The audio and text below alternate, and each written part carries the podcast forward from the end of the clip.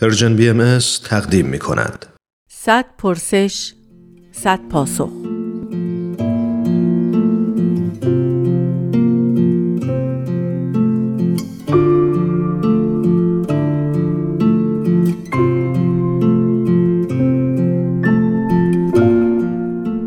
پرسش چهل و نهم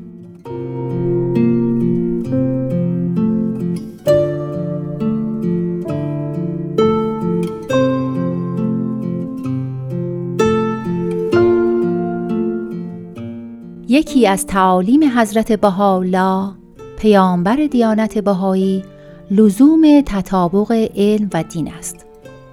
مفهوم تطابق علم و دین چیست؟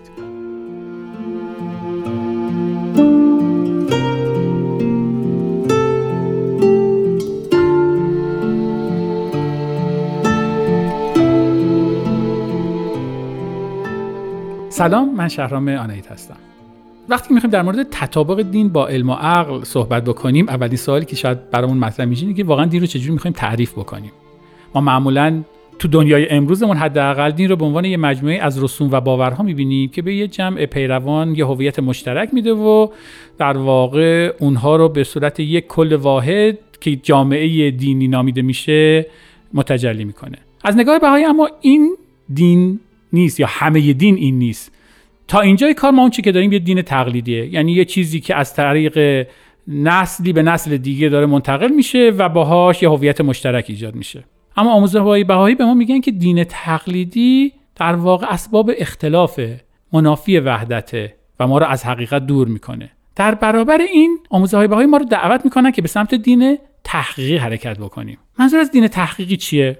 می‌تونیم بگیم دین تحقیقی یعنی اینکه ما به ملاقات آموزه های دینمون بریم به قصد فهمیدن اونها و گذار از صرفا پذیرش جزمی اونچه که از کودکی بهمون آموخته شده یا گذار از نقل. این به سمت فهمیدن رفتن یعنی چی؟ اجازه بدین من یه مثال بزنم. مثلا ما در قرآن می‌بینیم که صحبت از هفت آسمان شده. خب اون زمانی که آیه قرآن داشته نازل می شده احتمالا جامعه دینی که اولین مخاطبین این آیه بودن این باور این که آسمان هفت طبقه هست رو هم جز باورای پذیرفتشون بوده. در واقع می‌تونیم بگیم باور آن روزگار مردمان عادی این بوده که آسمان هفت طبقه داره.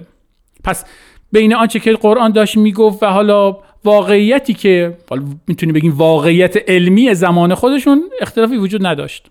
اما زمان که میگذره اون واقعیت علمیه اون دانش علمی ما تغییر می‌کنه. عدم انتباقه ایجاد میشه. عدم انتباقه بعد از اینکه ما میایم می‌رسیم چه می‌دونم به نگاه کوپرنیک و اینها ایجاد نمیشه. حتی قبل از اون هم وقتی که فلسفه یونان ترجمه میشه و وارد سرزمین های اسلامی میشه می‌بینیم که بحث هفت آسمان کم کم با مدل های دیگه داره جایگزین میشه.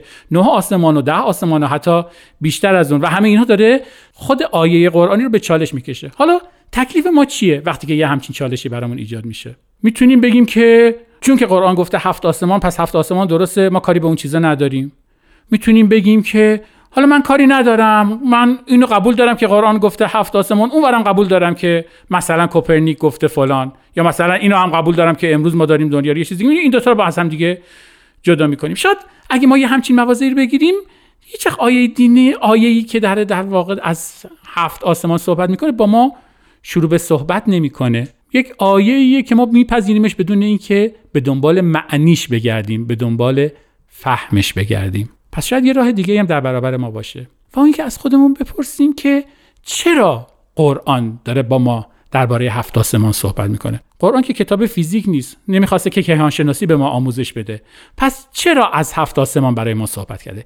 این پرسشیه که وقتی ما ازش بپرسیم حتی می‌تونیم از دل یک جهانبینی کیهان شناختی دیگه هم مخاطب قرآن قرار بگیریم. قرآن می‌تونه با ما صحبت هایی بکنه که حتی برای مخاطب اولیه و آغازینش هم نمی‌کرده. چرا؟ چون که مخاطب آغازین داشته یک در واقع جمله عادی رو میشنیده درباره ساختار هستی. ما اما الان فرصت این رو داریم که به دنبال معنی درونی تر این جمله بگردیم. به دنبال باطنی بگردیم که در پس این ظاهر بوده. و اتفاقا این جستجوگری باطن رو ما می‌بینیم که خیلی خیلی پیش از ما عرفای اسلامی بهش وفادار موندن. وقتی که عطار صحبت از هفت شهر عشق می‌کنه وقتی که ما صحبت از هفت مرحله تعالی انسان می‌کنیم داریم نشون میدیم که چطوری وامدار مفهوم هفت آسمانی هستیم که توی قرآن مطرح شده. پس حالا جمله ای گزاره ای که داشته درباره ساختار کیهان ما صحبت می‌کرده برای اون عارف یا برای من مخاطب امروزی آموزه میشه درباره مراتب رشد و تعالی و تکامل ما. درباره حرکتمون از خاک به افلاک. اگر من به لزوم تطابق دین با علم و عقل باور نداشته باشم خودم را از این همچین فرصتی محروم کردم.